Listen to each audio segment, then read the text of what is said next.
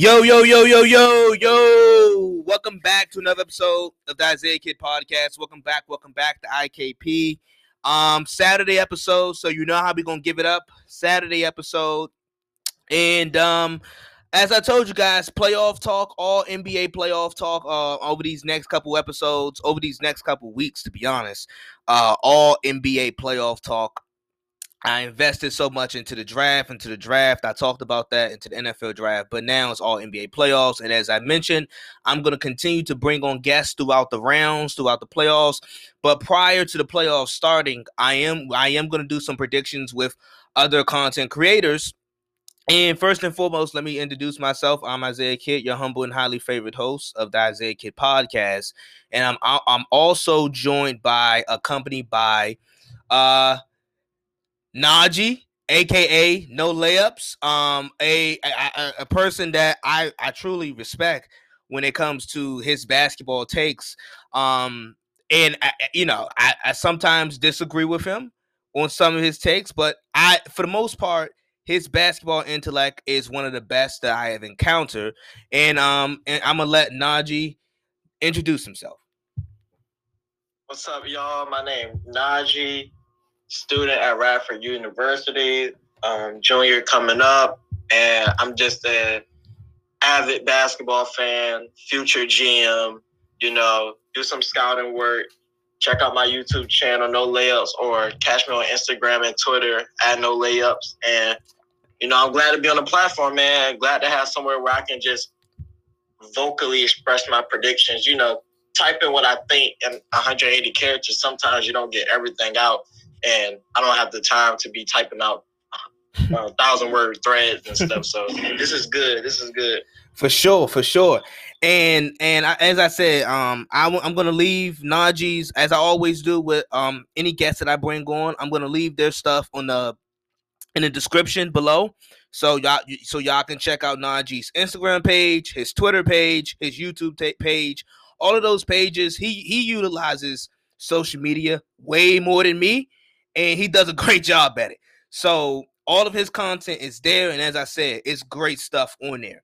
So so Najee, let's start with this. Let's start with this. NBA playoffs. We know um we know we know we kind of know who's in the play in. Like the Lakers obviously beat the Warriors, and we can start right there. Give me your take on what you saw. Give me your outtake on what you saw from the Lakers and Warriors game because I if I'm not mistaken, I think that was the highest rated game this year so far. So you tell me your outtake, your outlook on the you know the Lakers. How did they look? How did the Warriors look? You know, Steph. I know you've been really you've been really big on Steph this year. So go ahead and you know give me your take on the Warriors and Lake and Warriors and Lakers game. Okay, let's start from the Warriors' perspective. Uh, the Warriors have come a long way from what we saw at the start of this year, and Steve Kerr actually playing guys that was in the G League and out of the rotation now. Now they're playing and playing good. Jordan Poole, Juan Toscano Anderson, and most importantly, you got Goat Curry. Just he's a man on a mission, and Draymond. They they just like perfect. Curry is an all time offensive player. To me, he's the greatest offensive player ever. Top five, nonetheless. But Draymond, people got mad at him for saying he's the greatest defender ever. While I disagree, Draymond still is an all time defender. And it's sad that to appreciate stuff in Draymond, it took them not having a respectable supporting cast around them. You know, people always say you couldn't they couldn't carry a team or that Draymond was an overrated defender. Well, that was never true. But you know, when you're on top, people want to hate on you. I'm just glad those guys getting their appreciation now. They're elite defensively, and it's it's going to be scary next year when Clay come back. It is really going to be scary next year when Clay go back. They they Wiggins is having the most efficient career, um, his most efficient year playing with Steph Curry, and then he having the best defensive year of his career. Also, you playing with Draymond, and it's also funny how everybody that plays with Draymond automatically becomes a great defender. Like how people was saying KD was lockdown defender. It's like a Draymond effect. Mm. How KD was having the most efficient and greatest scoring stretches with the Warriors. It's a Curry effect. So those two is just amazing. The Warriors, they should end up eighth, and I'm gonna go out on a limb and say they're gonna beat Utah if they played them in a series. And I know people are gonna say, well, outside of Curry, what offense you have? But I think the Warriors defense is really going to disrupt Utah's offense. And I think Curry can carry the offense just enough because Rudy Gobert is not going to step out on the perimeter or you're done. So right. I think the Warriors win that. And from the Lakers perspective, you know, when you're the champ, you're lucky. Um I I told people, don't look at name they got worse as a team this year. And I even let's say Anthony Davis and LeBron healthy, I still feel you you work you got worse in your big man rotation. That was a strength last year. Athleticism and defense mm-hmm. was your strength. And you uh, outside of AD playing AD at the five, which he doesn't like to do most of the game, which can actually put you in a fine because now you're either behind or the game is closer. And it couldn't be if AD just would play the five out, you know, from eight. So you have Drummond, that's not a good defender. He's just terrible. Um, Montrezl Harrell, that's not a good defender. And then on offense, Dennis Schroeder. Um, I don't know why he turned out an extension, by the way, but Dennis Schroeder, he's a pick and roll ball handling guard. But the thing is, playing with LeBron, to be a guard beside LeBron, you have to be a, a outright go getter. So when Dennis is really out there with LeBron, he really doesn't have that much. You don't get Max Dennis, so you're not hmm. getting the best Schroeder you're getting. And then with the when you have him on the bench, I mean, yeah, you may get Matt, Matt Schroeder, but everything around him is just uh, it, when LeBron's just not on the court, the Lakers' offense it, it, looks terrible. It looks like they can't give Anthony Davis the ball. Um, Anthony Davis, his fluky shooting is running it out because you know he shot better than Dirk Nowitzki in the bubble last year. So now the fact that he never goes to the paint as often as he should, and just sits and settles for jump shot, it it it he hurts the Lakers offense, and it gets to the point where rotations will be big their first round matchup because if you mess around and do the wrong rotations versus Phoenix, and when LeBron's going to the bench, it's still Devin Devin Booker or Chris Paul or even both on the court. They are going to run the score up or come back. So I don't know what the Lakers is going to do this first round matchup. I have them winning, but rotations will be major, major, major. And I don't see how you play Andre Drummond in this series because, yeah, he's going to. Yeah, so I, I I totally agree. I'm a so I'm gonna go back with the Warriors. um, you just and it's it's funny that you mentioned Draymond and kind of like the Draymond effect defensively because on your latest YouTube video you talked about Draymond when you talked about the portion when you talked about Draymond his defense he be he, like when guys play alongside Draymond, not only do like he, he's obviously a great basketball mind, but those guys become exponentially great defenders, um, or better defenders than what they were originally. And I look at a guy like Andrew Wiggins. I'm just so impressed with Andrew Wiggins and the leaps that he has taken over um since joining the Warriors because uh, obviously Andrew Wiggins, number one overall pick, he had a lot of hype coming into the league, and I just felt like he oh, he's he's most of his career he's massively underachieved. But I feel like now he has a certified role with the Warriors where I think he can be a third option um, when Clay comes back. I think he's a legitimate a legitimate third option, and he's always had the athletic ability to be a premier defender. It's just that now those intangibles are just coming alive. And I think a lot, like you said, a lot of that has to do with Draymond Green.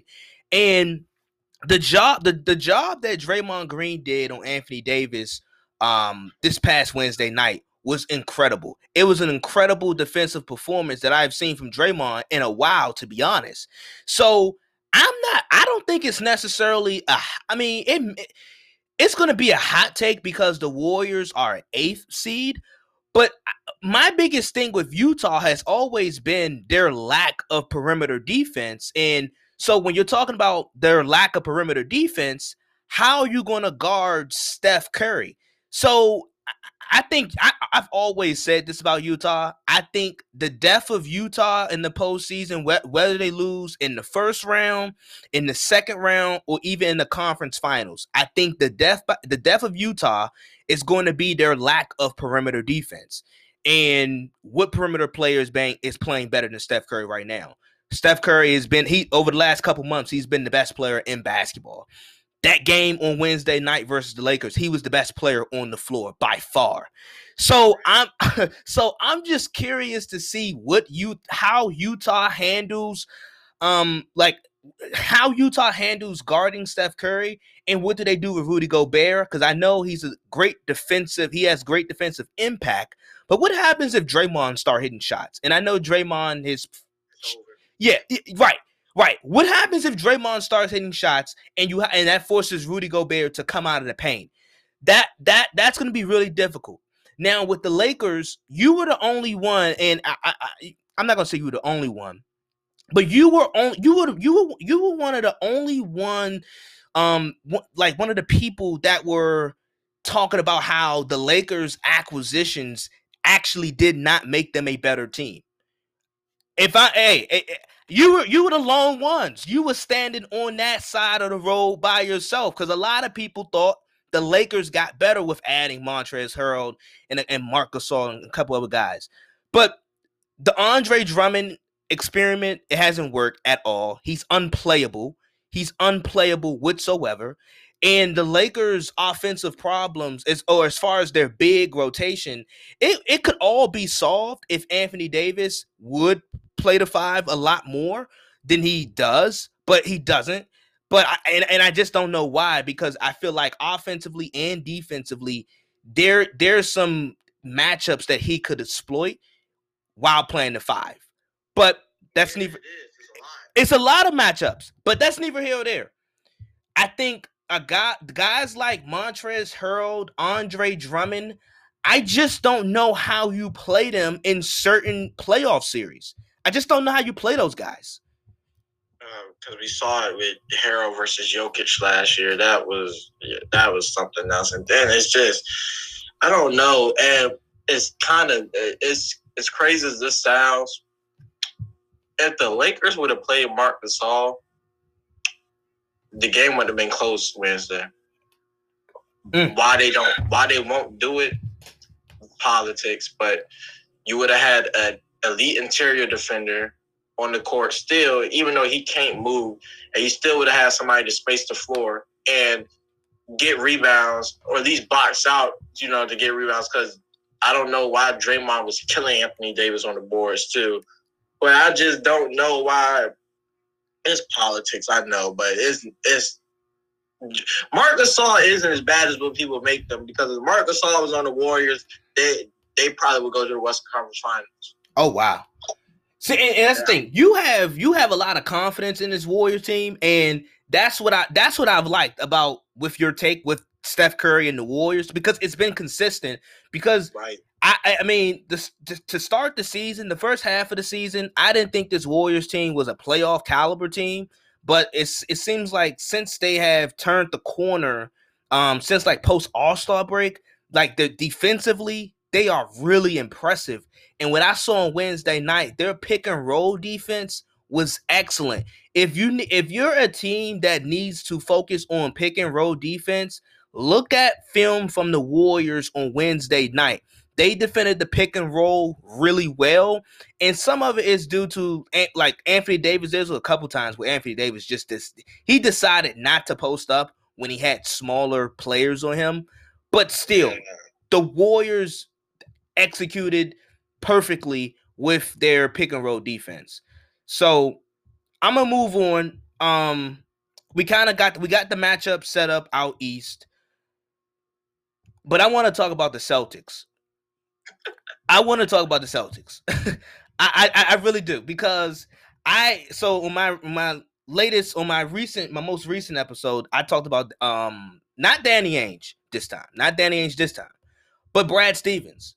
Brad Stevens coming into the league his first couple years, he got praised and he was he was labeled a genius because because of his because he was able to raise the floor and raise the ceiling for certain players. So he's a good player development. He's a he's a good player development coach. Like he develops players really well.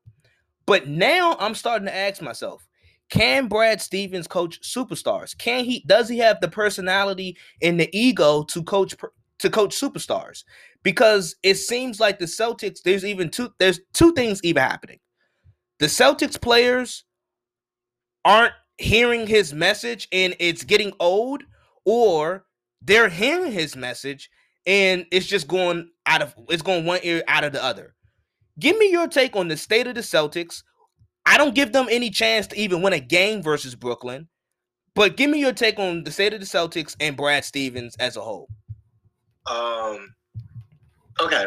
This is what a lot of issues with teams and stuff and holding on too long Brad Stevens is like that girl you're in a relationship with, and it's great from the start. But you just, you know, when something's fun and you just know, like, ah, I'm not gonna marry you, but it's fun. Like you don't really have no reason to cut her off, but it's like you know, like y'all ain't gonna get married, but she, she ain't gave you a reason to cut her off yet. so Brad, it's like he's great. He's great with less so think of how when Mark Jackson got fired, mm-hmm. it's because they reached the pinnacle. Mm-hmm. Boom. Got us to this level. Now we need somebody to take us over the hump. Mm-hmm. That was a lot of Kyrie issue, won't with even with the players with Ainge and Brad Stevens, because you realize like, okay, what you're doing, it it's good for young players. It help them develop. You know, they go get paid. He's a perfect player for young players, role players to go play with a couple years, go get paid.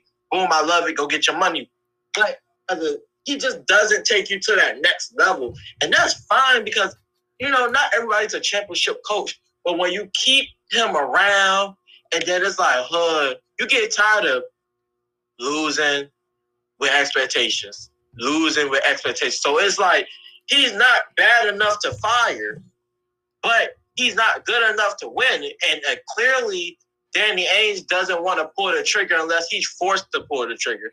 Tatum's not going to speak. Tatum's very passive.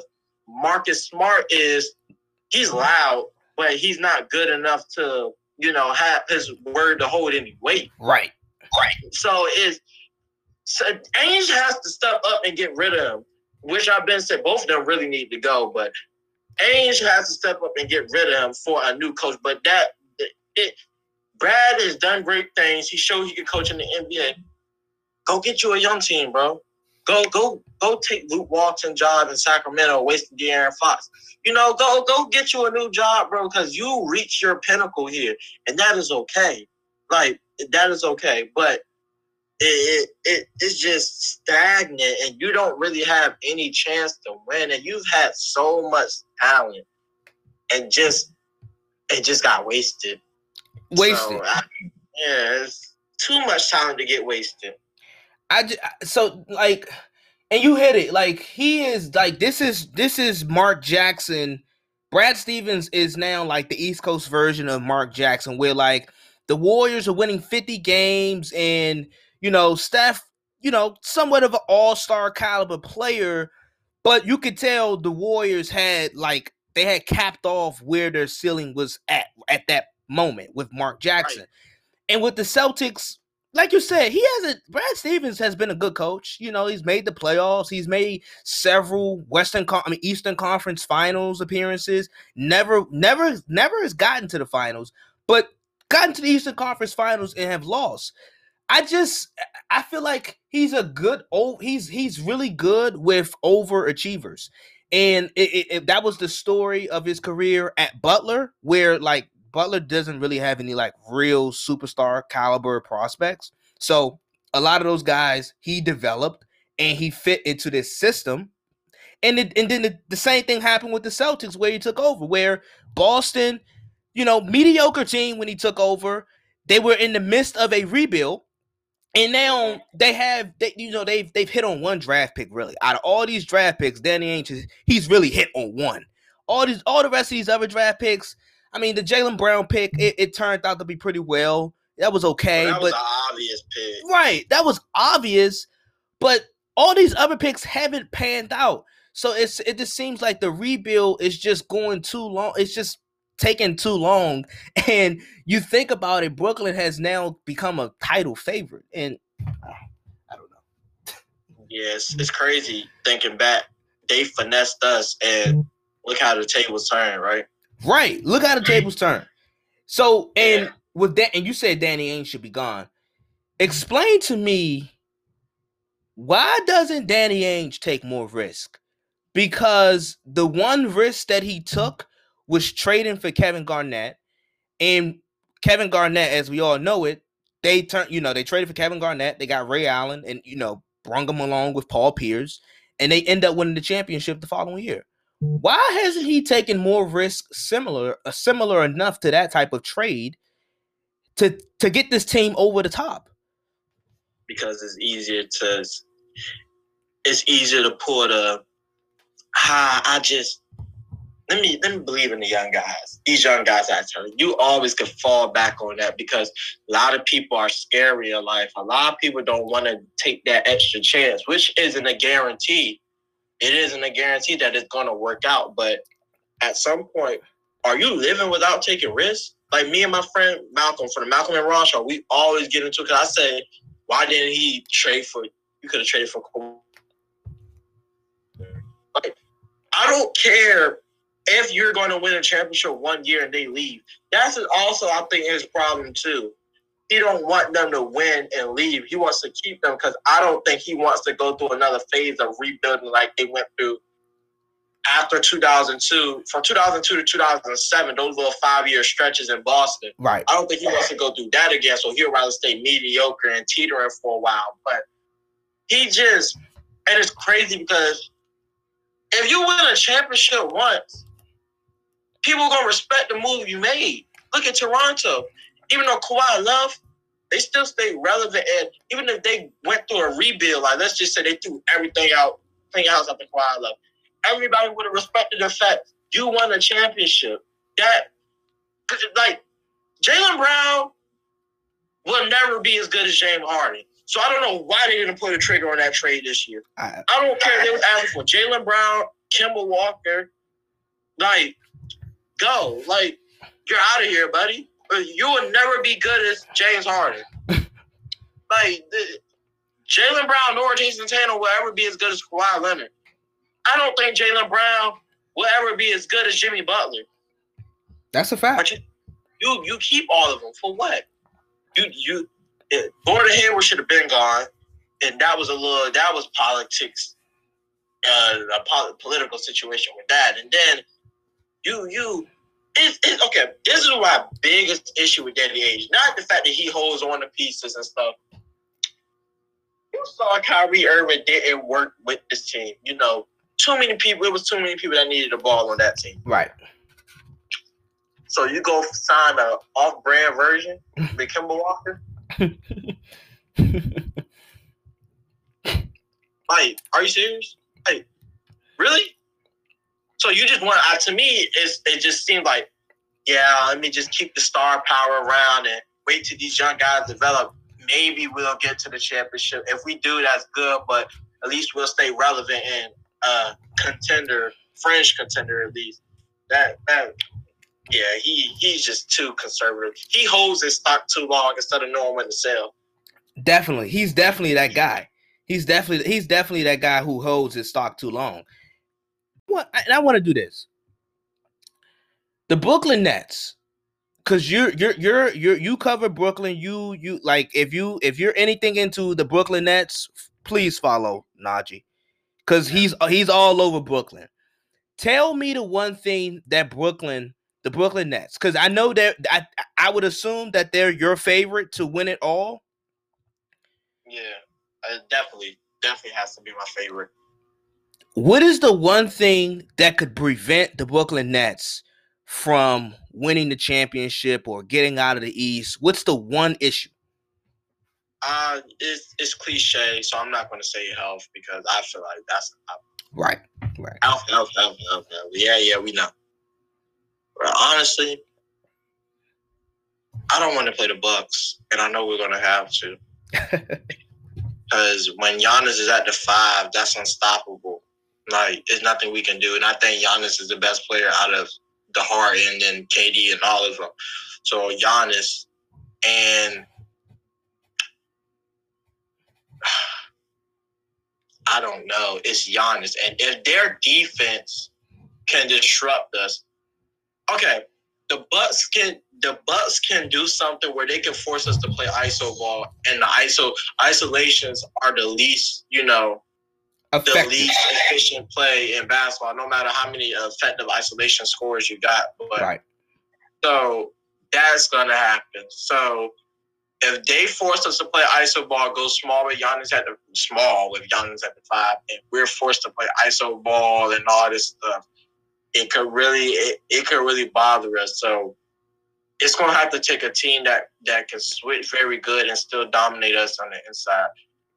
Mm. I would say the the Clippers can't dominate us on the inside, but they can switch. But we saw when they were switching, we just picked out Batum wherever Batum was guarded. You remember that game? Yeah. When KD, Kyrie all scored 20 straight on, it was crazy, like all on Batum. Yeah. The Philly can't switch. They they play drop coverage, and Ben Simmons can't guard Kyrie. He may guard Harden very well, uh, little KD, but they're they're gonna get killed. The Lakers, they in theory should be able to, but again, it's going to take AD. You got to play the five from jump. That's what it will take. But then again, who I don't know.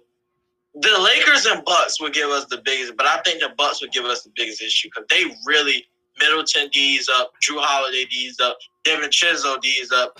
Giannis is a top two to three defender in the league, and PJ Tucker. So it, it, a team has to force us to play ISO ball and destroy us an interior defense because we don't have no rim protection. That's the most important thing defensively.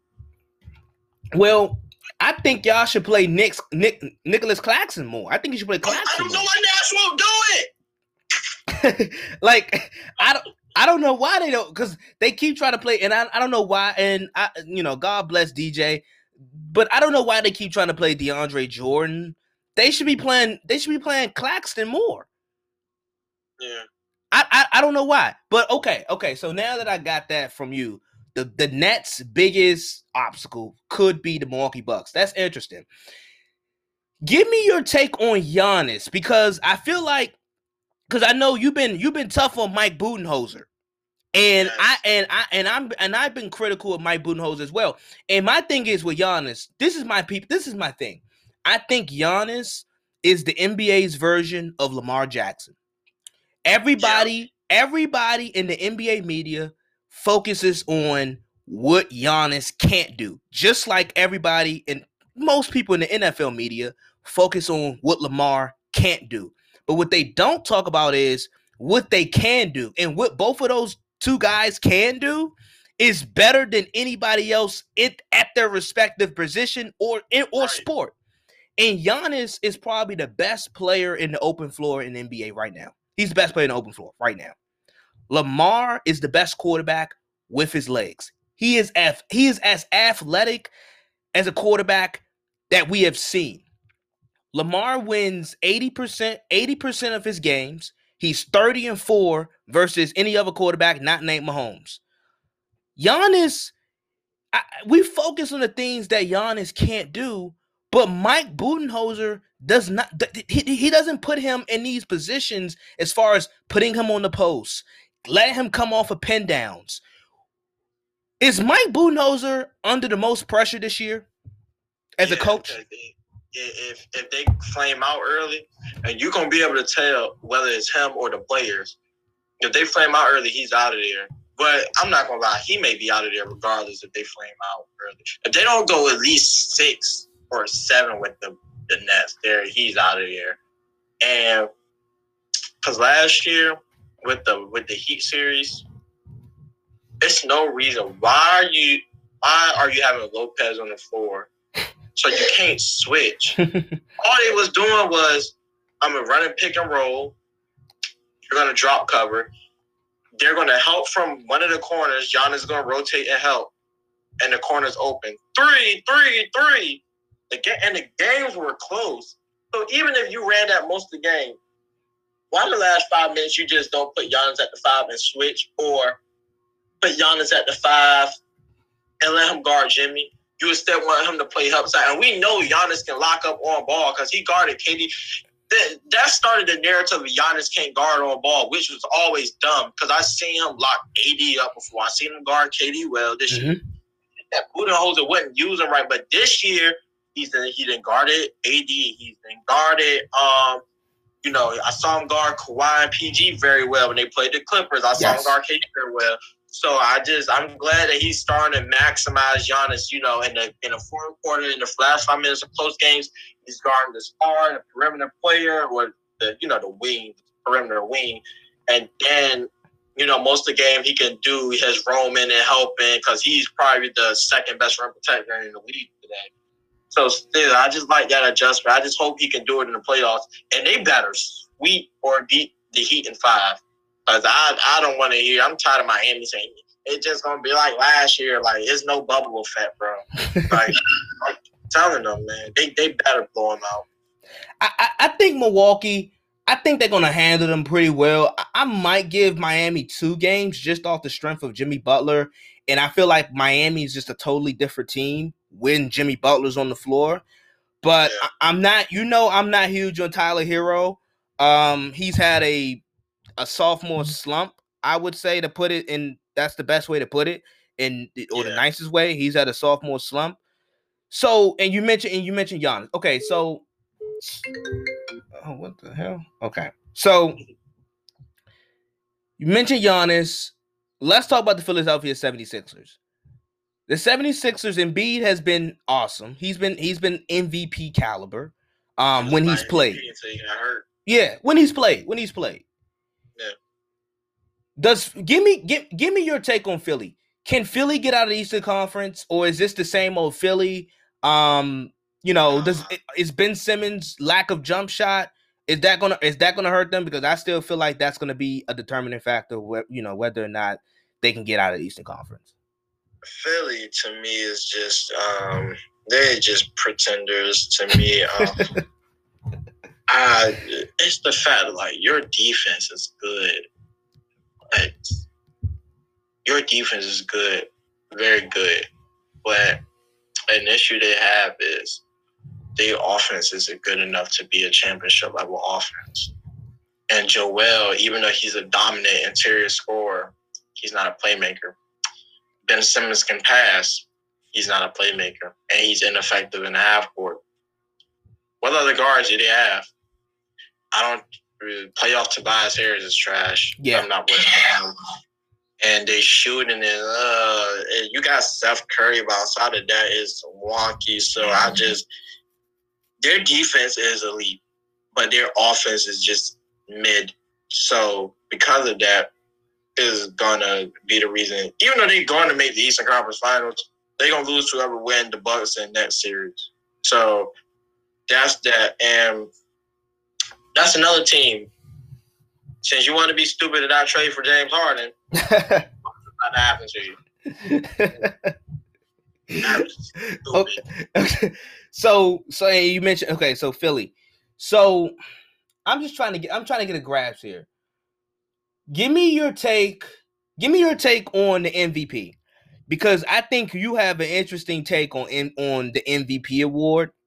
Um, so obviously, I think Nikola Jokic is is a is a definite candidate. You have Steph Curry, who's a definite candidate. Uh, Chris Paul, some people think he's a definite candidate. And and I want before you even talk about the MVP race, talk about the Chris, the you know, quote unquote Chris Paul effect in Phoenix. Give- uh, uh, bro, that's he's a freaking benefit. All right, bro, let me get into my bag. this Chris Paul effect has been bothering me since last year because last year his team was not bad and his numbers were mid. You had Shai, Schroeder, Danilo Gallinari, Steven Adams. For your team, that was a playoff team last year. Yes, Chris Paul was the best player. Stop acting like he didn't have any help. So we get the Phoenix. this is where context matters, and we see who passed English and who had problems with context clues because people like looking at it on the surface. They look at no, this is what they do. A B. You know, you ever took a you ever you you ever cheated on a test on a math test and the teacher was like, "How'd you get the answer?"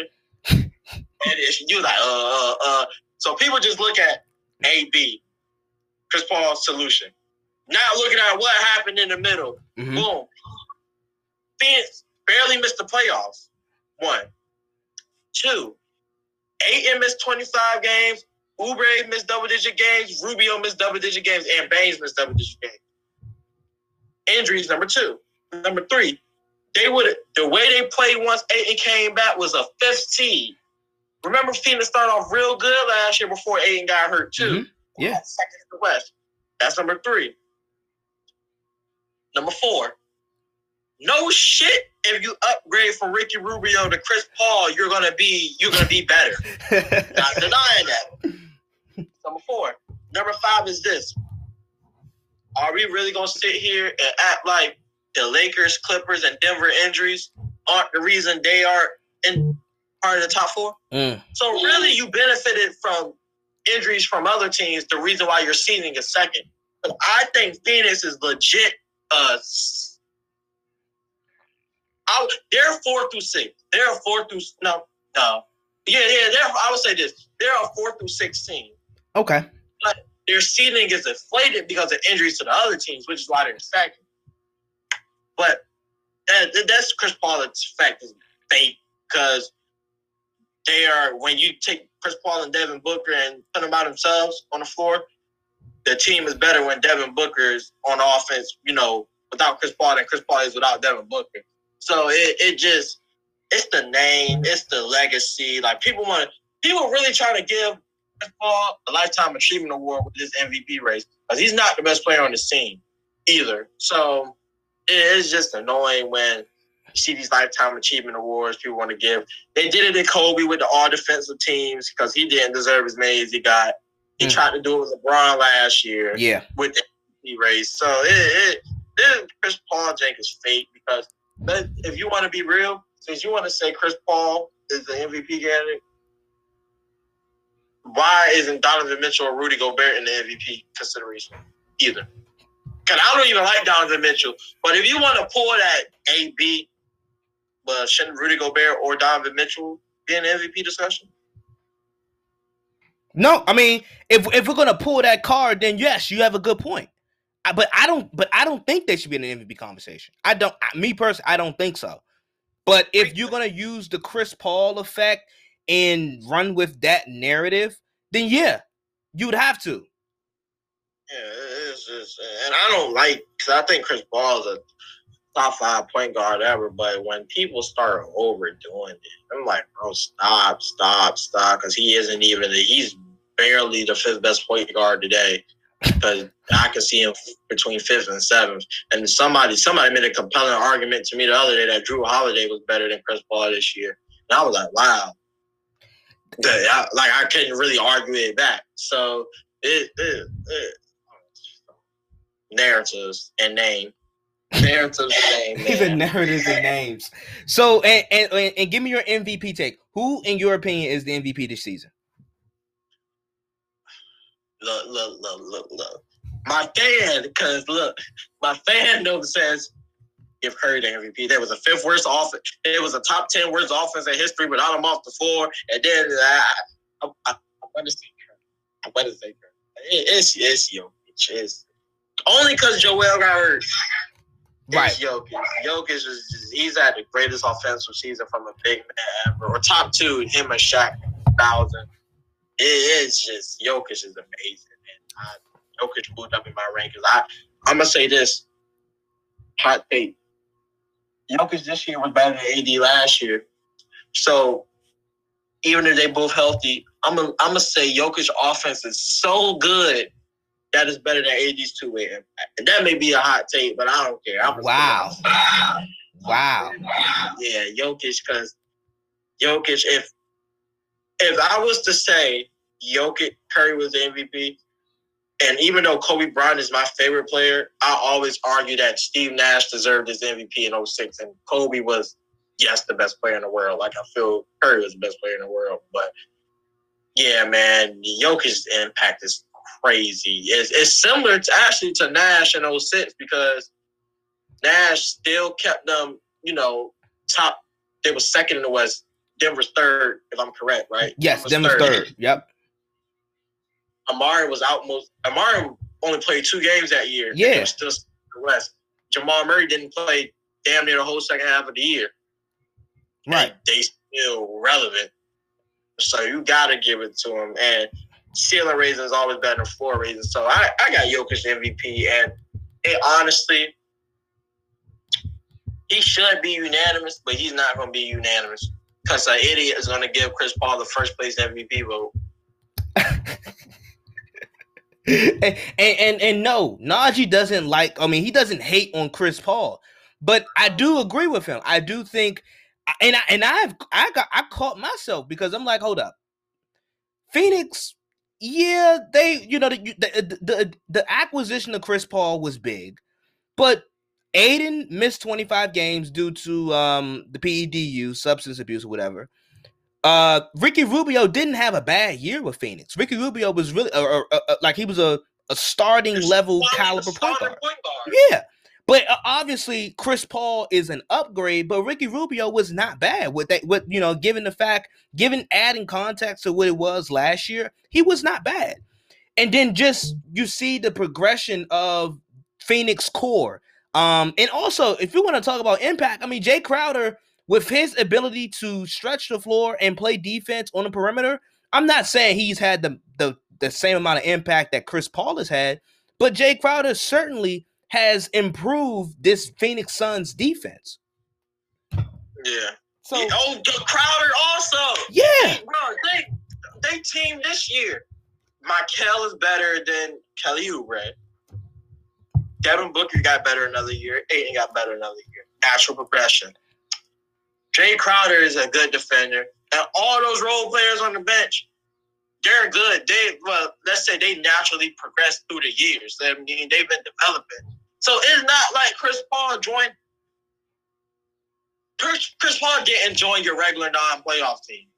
Right. Right. Yeah, and then you know, oh my God, he transforms. Stop, stop, stop, stop. And they got the coach of the year, Monty Williams. Absolutely. Absolutely. Okay, so and you mentioned coach of the year, coach of the year candidate, Monty Williams, but another coach of the year candidate and Tom Thibodeau. How good are the Knicks? Tell me how good the Knicks are.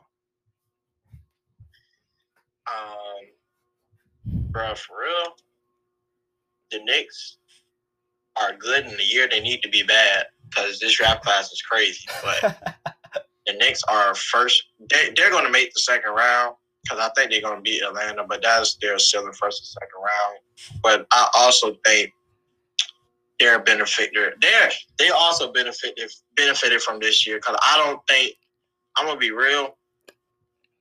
I'm gonna go through the teams. I really don't think the Knicks is better than in a normal year. Without all these injuries and COVID and teams having, you know, this right. year was kind of crazy. Which you got to play the schedule, but honestly, in a normal year, count this: you aren't better than Philly. Okay. You're better than, I'm gonna go out. You're not better than Boston in a regular year. Right. You're not better than Toronto. That's just your division. You're not better than Milwaukee. You're not better than Indiana. You're not better than Miami. You're not better than Washington. You could argue Atlanta. Chicago. I don't. I don't think you're better than Chicago if when Chicago actually build around those two players. Oh wow. You know, yeah, they when they actually get the right pieces around Zach LaVine and Vucevic's offseason. So at minimum, one, two, three, four. That's like eight teams. I don't think you're really a playoff team. I just think with luck of the draw and with stuff that was going on, you just benefited from what you had. You you benefited from a a a COVID nineteen year. I'm not bad, but I'm gonna just be real. I don't really think you're as good as your seeding says. Right, and, and, and, and as I put it, Tom Thibodeau what he does is he's a he's a coach that's to emphasize defense, defense, defense, and his teams are usually scrappy and they give a lot of effort. Well, in a year like this, especially a year like this, with you know the defense being at an all-time like all-time low and just all-time bad, and the injuries, and you and you mentioned it. I think that type of formula can easily win you 30 to 40 games. So I think that I think the Knicks have benefited off of that. And then you got okay, this is another thing. You got no fans. I don't think people really understand that like last year I said the bubble, there was no fans in open court. You ever went, you ever heard like let's say your basketball team at school. You ever heard of players they they would say like was real good in practice and stuff, but in the game you was like they either didn't play or whatever. Yeah, yeah that's the same impact with not having fans or a little bit of fans. You're just it's like the Brinkley open runs where you think, wow, this person crazy. Mm-hmm. Like so like Randle this year. Randle isn't a 40%. Randle this year is super it was inflated because of fan no fans and stuff because he was shooting him and Joel shot crazy like damn near or 40 some percent from three, and they're not really that good of a shooter at all. Either. And I would say, don't be surprised in the playoffs if you know more fans coming back to start to drop. That's what I'm gonna say because a lot of a lot of fluky shooting happened this year mm-hmm. with people because Randle, his stats was already inflated because they just gave him the ball and let him do whatever on offense. Right. Which he four-raised the offense, but their offense wasn't really even good. It was average at best. So you wasn't winning because of offense, but you know, you was the best player on the offense. So cool, you are the best player on the team. I'm not gonna take that away. But they really were just an elite defense, which you are gonna have with Thibodeau. And you benefited from uh, a fluke year, honestly. A COVID year, I would say. A COVID year. And so and how and okay, you talked about it a little bit. How good is Julius Randle? Is he a mm-hmm. guy? Because I already talked about it. I described it as I compared it to Julius Randle is like the equivalent of a quarterback who's like a fringe, a franchise quarterback. So you kind of like you're you're kind of wondering and questioning should you pay him long term because if you pay him long term and you give him a big time contract, it's going to make it really difficult to put other pieces around him. How good is Julius Randle? You should not pay for you should not you should not you should not pay Julius. Julius Randle is a starter. You can't even argue high level starter. I don't think he's really an all star caliber player. But it's sad because this year the way he's played, the Knicks is gonna probably pay him. And what's gonna mess them up is when he regresses next year, nobody's going to want him. So you're mm-hmm. going to be stuck with that. Um, that. So I think honestly, the Knicks just need to ride this year, ride the success of this year, and go try to sign. Go try to. Kawhi's not going to resign with the Clippers. Initially, he's not going to resign. You know, he may end up going back, but he's going to test the market. Mm-hmm. Go all in on Kawhi. Go all in on Kawhi and try to go all in on a Bradley Beal trade. Try to do that try to do that. I, if I'm the Knicks, that's what I'm doing before I even commit to resigning Randle. If I resign Randle, you getting one to two years max. I'm not committing to you long term. I agree. I agree. I, I don't. I wouldn't pay him um a long. I I wouldn't give him a long term deal. Um, I I think the I think the the progression of Randle has been overstated a bit. He you know he's played more minutes. He's gotten the. He, he has the ball, and his usage is at a is at a sky high rate, and I think that is that has caused the inflation in his stats. Very high, and, and it's super inflated. It, it, it's it's kind of like what D'Antoni likes to do with play. Go watch like D'Antoni play with certain players. They stats are always inflated. Mm-hmm. Or the Jeremy Lin, Nick Young when he played with D'Antoni, A lot of players' stats get inflated when you just throwing on the ball, throwing on the ball, throwing on the ball. It, your stats are going to be inflated. Right. Let me get so we're gonna move on. Let's move to these predictions. I'm gonna get your predictions for the first round because I, I want to bring you back on round by round. I want to get your predictions for the first round. So, do you think the so you think the Warriors are going to beat the Memphis Grizzlies in the play-in? Yes. All right. So the Warriors will become the eighth seed. Let's start out east. We got the Philadelphia 76ers versus the Wizards. Um, Philly's the one seed, obviously. Who you got? I got Philly and six. Philly and six. Okay, you giving you giving Washington two games. Yeah, I give Washington two games. Okay, I I agree. I'm gonna go with Philly. I'm gonna go with Philly and five though. Philly and five. Um, I think I don't I don't I don't trust the Wizards defensively, so I, I give Philly and five. Um, the Knicks and Atlanta. This is the four five matchup. The Knicks versus Atlanta. Who do you got? Knicks versus Atlanta. I got the Knicks, and I think the Knicks could actually win a seven game series. I I think it probably probably will go seven, but I got the Knicks winning. Yeah, me too. I got the Knicks in six. I think the I, I think Atlanta. I like how they have turned the corner with Nate McN- Nate McMillan, and they have given more effort on the defensive side of the basketball. But I think defense will win this series. Whoever has the better defense will win the series, and I'm gonna go with Thibs on that. So I'm gonna I'm gonna say the Knicks in six. Uh, Milwaukee versus Miami. This is the three six matchup. Who you got? I got Milwaukee, and I'm gonna say in five. I, I'm I, Giannis. I'm trusting you. I, I'm I'm trusting him. Jrue Holiday. Middleton is gonna be better because he has a lesser role, and I I'm I'm trust, trusting Giannis, and I'm trusting Giannis this year. I'm trusting him. Okay, I got I got I, I, got Milwaukee. Um, I think I had them in five games. I yeah, I think I had them in five games as well. So I think they beat Miami this year. And then Brooklyn versus the Celtics. Who you got? I mean, well, oh, four of.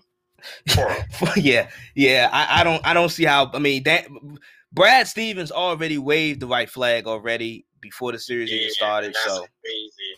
That's crazy. I was like, wow. Yeah, yeah, yeah. That was sick. I got Brooklyn in four. I I mean, when Tatum is off the floor, the Celtics offense just looks crazy. Um, I don't know who Kemba is going to defend in this series.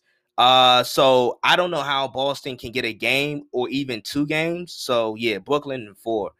Um, you kind of gave it away a little bit, but in the Western Conference, Utah versus the Golden State Warriors. Who you got? Hey, Golden State in six. yeah, I, I mean, this I'm gonna take the leap of faith. I'm gonna say Utah in seven. Um, given the health of Donovan Mitchell, I'm gonna say Utah in seven.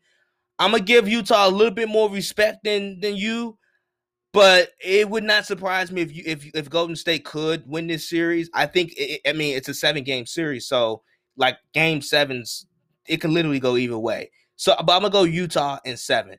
Um, the Clippers four five matchup versus the Mavericks. Who you got? I got the oh, I got the Clippers. I I I'm gonna say I'm gonna say six, but I don't think. I think the Clippers is going to show them like last year is going to. Last year was kind of fluky, and I think Paul George. I'm expecting a good playoff run from Paul George this year. Really? Yeah, I'm. I'm, I'm expecting a good playoff run from Paul George this year. Okay, I, I got the Clippers also. I got the Clippers in six. Um, I gave Dallas two games because I think Luka. I, I just think I, I love Luka so much. I think he's gonna, I, you know, I think he he'd be good enough to win them two games at least. Um, I just don't think the Dallas deep Dallas defensively uh, is just awful. So yeah. I don't I don't think they're gonna be able to stop the Clippers. That's that's what's making it like uh, Dallas had a better defense, which you would think with um, Josh Richardson and stuff, but it just hasn't panned out. So I, I think yeah. Um, Denver, the three six matchup between Denver and Portland. Who you got? I got this was killing me. Like I was really I watched so much tape of them playing um this week because I really like damn like Jamal, you would think on the surface, you no Jamal Murray, um, Portland should be able to pull it out. Denver's defense is clearly better Yes. No, and it's not. It is not. I'm not trying to say Denver's an elite defensive team, but Aaron Gordon was a great addition, outside rim protector, and very versatile. Michael Porter stopped being a walking lick on defense. I had no hope for him last year. But Denver is deep at the guard position, and Michael Porter looks like a star. And Portland has the second worst, like uh, bottom five worst defense in the league. Like, I don't see it. I'm gonna say Denver in seven, but I just don't see a world where you play that bad on defense and you can win the series. I just think it's going to be shootouts and Port and and also Portland's offense sucks. It's just ISO, ISO, CJ Dame. You know, everybody else get their touches here and there. We really don't run a cohesive offense. Now, I'm not gonna lie to you. I, I this is this is a series I don't feel comfortable with. Um, because I like I like I had so many high aspirations for Denver. I thought Denver could could be a finals team. Um, honestly, with with the acquisition of um Aaron Gordon, and then not to mention you know the injury, obviously the injury to Jamal Murray. But prior to that, I thought they really had a good chance to getting out of the Western Conference.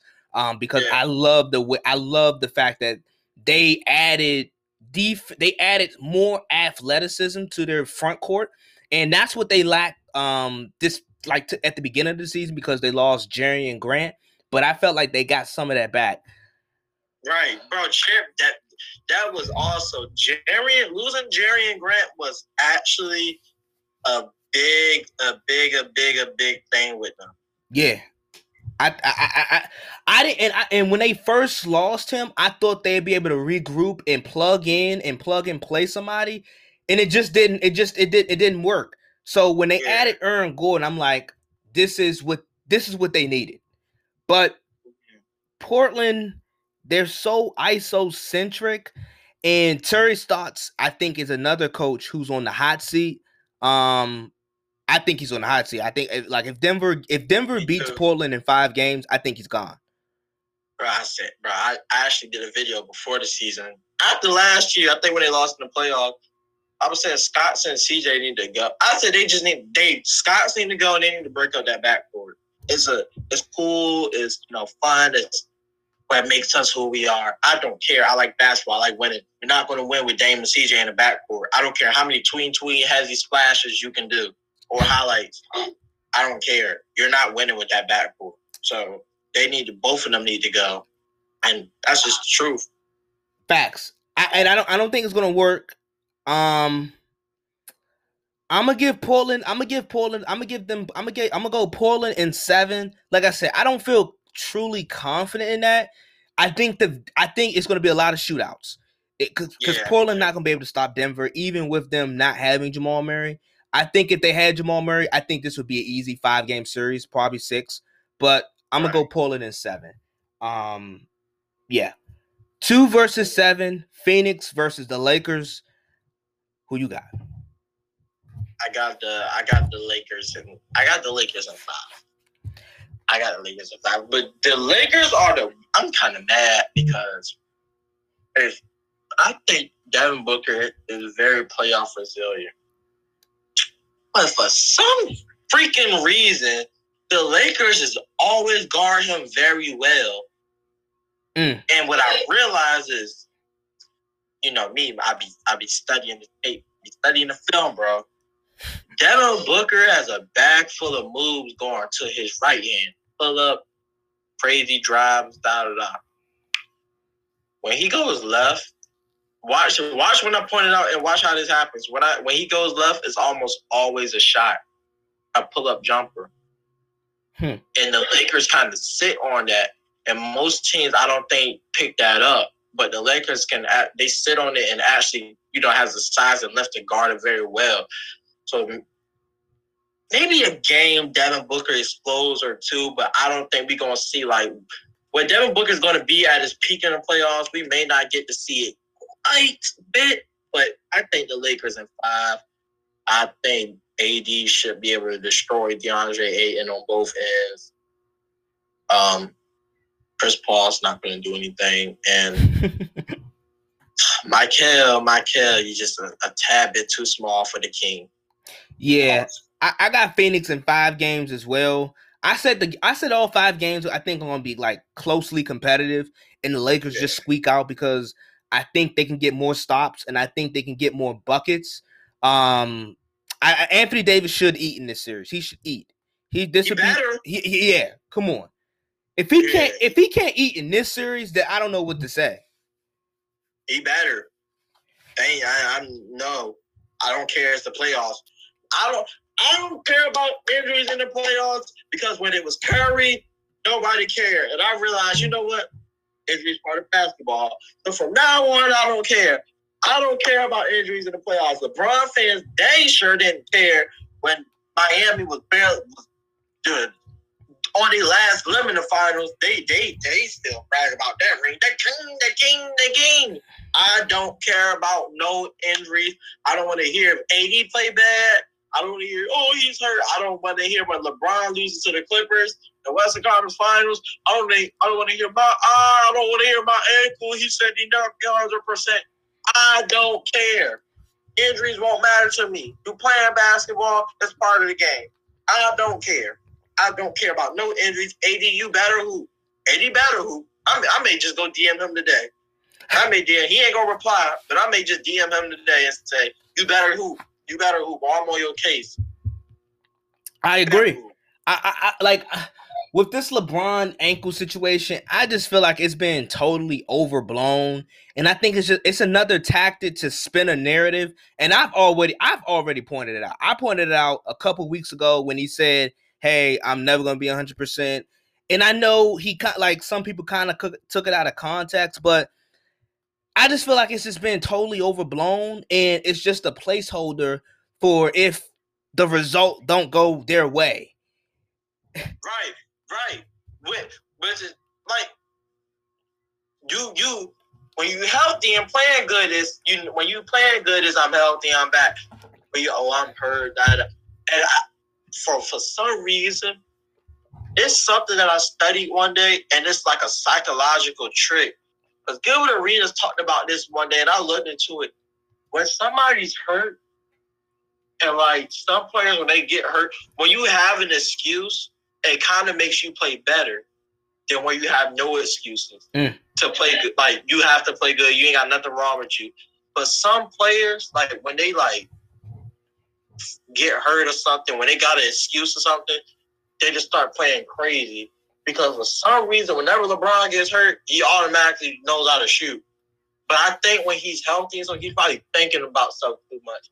So I, I don't know. And he also provides himself a cushion with the media. Oh yeah, like yeah, that that I don't care. Like bro, like to me, I have LeBron as a go, but I don't like.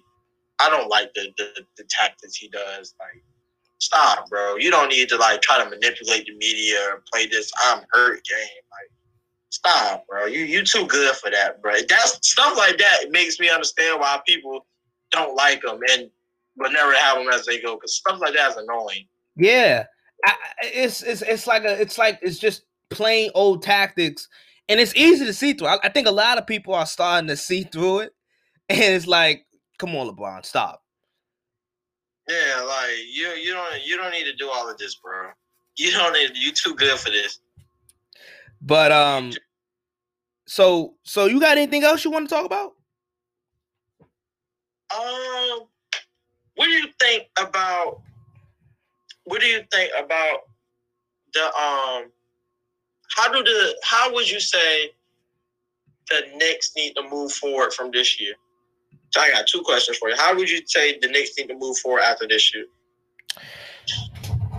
So since they made the playoffs, and you said it, you you said it. I think you you put you think I think you said this is the wrong year for them to make the playoffs because yeah. this draft class is really good. I would so I would try to go all in on a star. If I couldn't land that star, and I don't, I don't, I'm not sure. I know Kawhi is probably the best player that's available on the open market as far as a free agent. So that might be the guy they need to target. But if that does not work and fall through, and I don't think it will, I think they should try to re-sign Julius Randle and try and try to make a try to remove a trade for possibly Karl-Anthony Towns. Um, Mm. a guy like Karl-Anthony Towns, I feel like I think they should try to make a move at that ju- for that juncture. Now, I know the fit between Randle and and Towns may not be perfect, but that's why you but that's why you don't sign Randle to a long-term deal because Yeah. you you know you want to be able to you want to I, I would sign Randle to a trade friendly contract and then try to go after uh Karl Anthony Towns Right. and, Right, and, and go right, from there. Ooh, I wanted this. Is there a way the Knicks can get Randle, no, Towns, D'Lo, and Booker? Booker not going to be in Phoenix that much longer, especially after Chris Paul leave. Well, I'm the Knicks, that could end up being my game plan. Try to get like I'm okay. Like I'm trying to get Towns this year. The Wolves, if they get first, I'm gonna draft Cade. Boom. Let me try to get D'Lo from there. Let me try to get both of them. I'll give you what you want. And then, as a free agent destination, make sure you create a mm-hmm. cap room so when Booker's a free agent in a couple years, or he may just try to force his way out to get to New York or sign there. Hmm. that's interesting because and, and I think Minnesota, the reason why I mentioned Karl Anthony Towns, because Minnesota's obviously going to be a lottery team again. And they may have the chance to at drafting somebody either one or two or whatever. If Yeah. if if Minnesota likes Evan Mobley, I think that I think that would even open the door even more for the Knicks to possibly trade for Karl Anthony Towns. Right. It would.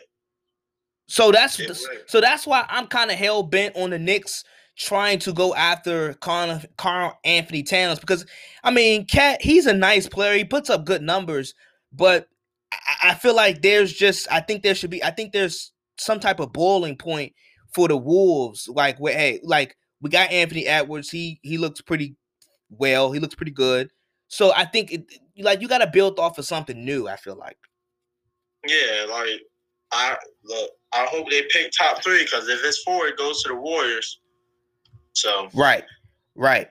And the war and, and how beneficial would that be for the Warriors? It's like the rich get richer, right?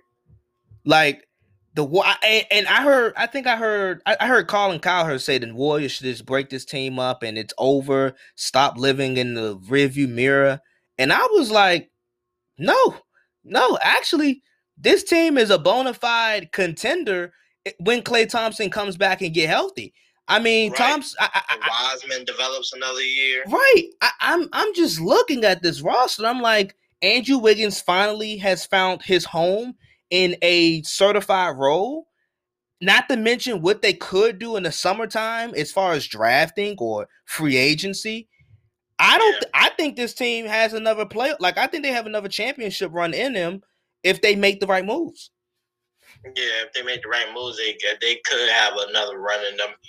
They should be able to until Curry falls off. And this was the last thing I wanted to ask. Was this the only year Denver could have made the finals? That's tough. Um. Okay. Let me let me let, let- okay. Let me think about this because Denver, I and like I said, I thought Denver, if they could have stayed healthy, I think they could have beat the Clippers, and I would have give I would have given them a chance. I would have gave them a shooter's chance, a puncher's chance to beat the Lakers. Me too. That's what makes you think. Was this the only year they could have made the finals? That's a good question.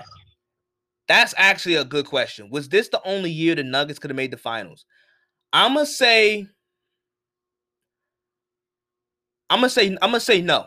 I'm gonna say no for this reason, because Murray and and it, it- I think it's more. so- I'm gonna say no because of the youth, and I'm more so looking at Michael Porter Jr. because I think because he took mm-hmm. another level this year, but I think he can take another level. I think there's mm-hmm. another level Michael Porter Jr. could go to.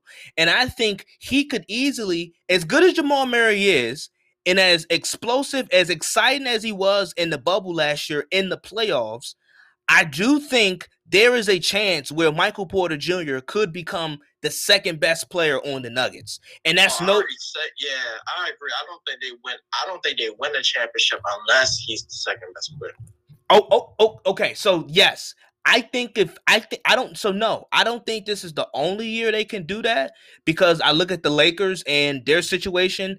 AD, he hasn't quite taken the next step that we that I thought at least he should have taken. So LeBron is getting older. So the Lakers, you know, future looks a little blurry. The Clippers, we don't know what that all could entail. Kawhi could leave. We don't so we don't know. So I so I'm gonna say no. I don't think this is the only year the Nuggets could have gotten to the finals and possibly win it. I'm gonna say no because I like I I like the develop the development of Michael Porter Jr. and then Jokic is the, the MVP this year. So no, I don't think so. You what you think? I think this is the only. For the next few years, I say this is the only year they probably could have made it. Mm. But watching the development of Michael Porter and seeing how these other teams fall off, they will have another chance again in the future if everything sticks together. But at least for now, I would say this is the only year they could have made it because I don't see them. Who it's hard to gauge where people develop. If my, I would say this: if Michael Porter Jr.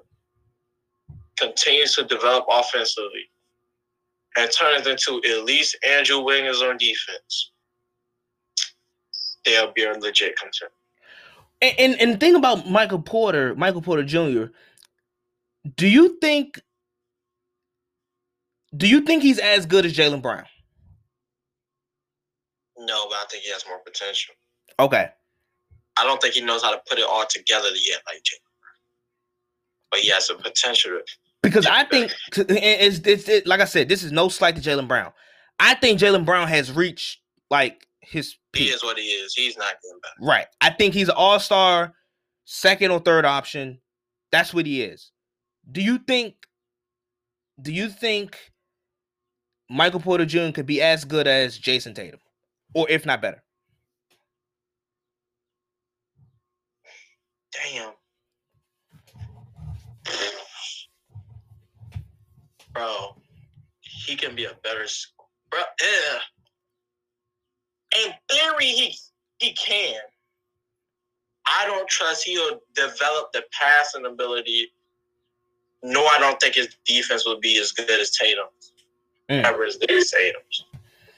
Like I think Tatum, I think he may end up being a better scorer, but not total offensive player. And I think the defensive gap would probably still be too big. Okay. But, And that's but fair. I wouldn't That's fair. Yeah. Uh, yeah, Michael. People forget if Michael Porter doesn't get hurt, he's the first pick in the draft. He's the first pick in the draft. Yeah, so uh, Michael Porter was that was a that was a steal for Denver because I still would have picked him top five based off that just Yeah. Yeah, I still would have picked him. I mean, and and, and I was gonna say with Tate with the Tatum situation, offensively, I think he can be better because he, first he's the bigger guy, but then I look at Tatum's finishing ability. I don't think this gets enough talked about. I don't think this gets talked about enough. And I like Tate. I love Jayson Tatum as a like his his game, but his finishing is not that great for for his size and his skill level. His finishing is not that great. he's a lot to be desired. It, it, it- yes, it leaves a lot to be desired. That that's a, that that's the perfect way to put it. And I feel like with Porter, he, he- I think he's deceptive. Like he's he's strong, and I don't think a lot of people really like see it until like he finishes at the rim. But he's a strong finisher at the rim, and probably a little bit more athletic than Tatum. Yeah, he, he's yeah he even with the injuries, I think he's probably more athletic and he's he plays stronger than Tatum. I don't think uh, he plays stronger. I don't. I wouldn't say he's stronger, but he definitely plays stronger than Tatum. Yeah, yeah. So is there is there anything else? And, and oh yeah, I want to ask you this before you go. Before before the, the, that this is the last thing. Who is? Can you predict over the next two years who's going to be the next best player in the league? Next two years. Mm. Okay, Giannis. I Curry. Hmm. Giannis. Curry. Giannis. Curry's about to be 34. Giannis. I'm gonna say mm, if it's not next year, the year after next, Giannis would be the best player in the league. I think Steph has another Super Saiyan year. And I think Steph has another Super Saiyan. I think LeBron got probably one more Super Saiyan year, but I think I by by the end of next year or the going into the last two years, well, two years from now, it's gonna be Giannis. It, it, it's gonna be Giannis. And Giannis, I'm not gonna lie, Giannis has grown on me. He really has. And instead of me, and I like, I crit, I used to criticize him a lot, but I'm I sit back and I started really looking at the supporting cast, and I think this is this year by far, I think is his best supporting cast. I really do think Giannis, like, we need to stop paying attention on what he can't do. And first, Mike Budenholzer. This is why I'm so hard on Mike Budenholzer now because I'm like, Mike Budenholzer, put him in these positions where he can get better. So, okay, that's I, I like that. Giannis to be the next best player in the next two years or year and a half. I like that. Yeah, I, yeah, it definitely has to be Giannis. I don't see anybody taking that mantle. And his, I think his two way, I think his two way ability can trump a lot of people's even all time offensive ability. I Yeah, it's Giannis. I'm not even mad with that. Bet, bet, bet. Um, so this is gonna wrap it up. Um, I thank Najee, aka No Layups, for coming on. Uh, you know, sharing, giving his wisdom out. Uh, as I mentioned, I'm gonna have you come back on uh round by round to get your prediction into you know you and, and let as he said, you break down film, which a lot of people don't. Uh, a lot of people don't watch basketball, but that's neither here there. Um, any any final thoughts? Any last thoughts you want to uh, give out, Najee? Uh, nah, man, just appreciate you for having me on the pod. Definitely, you know, whatever. Shoot, you can have me back up here second round, finals, conference finals. I don't care. I like basketball. Hey, hey, catch me football season. I, I, look, I bet I bet I'm getting back in my football bag. I'm gonna drop some gems for you. Look, I'm gonna tell you this. This gonna surprise you. Football was my favorite sport until I was about 13, 14. For So real? how I used to watch basketball, I hmm used to watch football, and I used to. Jason Campbell is one of my favorite players. Oh, okay. Uh, yeah, it sucks being a Redskins fan or a Washington football team, but yeah, bro. So, hey, me football season too, man. I'll be back in my bag. Um, appreciate you for having me up here. Um, shout out artist fans. Uh, follow my page on social media. That's where I'm most active. And you know, appreciate you, man. No problem. No problem. No, no, no problem, Najee. Um, and I'm gonna wrap this bad boy up. Thank y'all for tuning in to another episode of the IKP. I hope you guys enjoyed it. Uh, I'll be back next week. And as I already mentioned, I will leave the links in. The, I will leave Najee's uh, social media um, information and the links in the description. In the description, so but right below, it should be right there. Check out his Instagram, so um, Twitter, YouTube channel, all of that good stuff. Great content. I thank him for coming on. I appreciate him coming on once again. Peace, deuces. I'm out. Always remember two choices, one decision. Gone.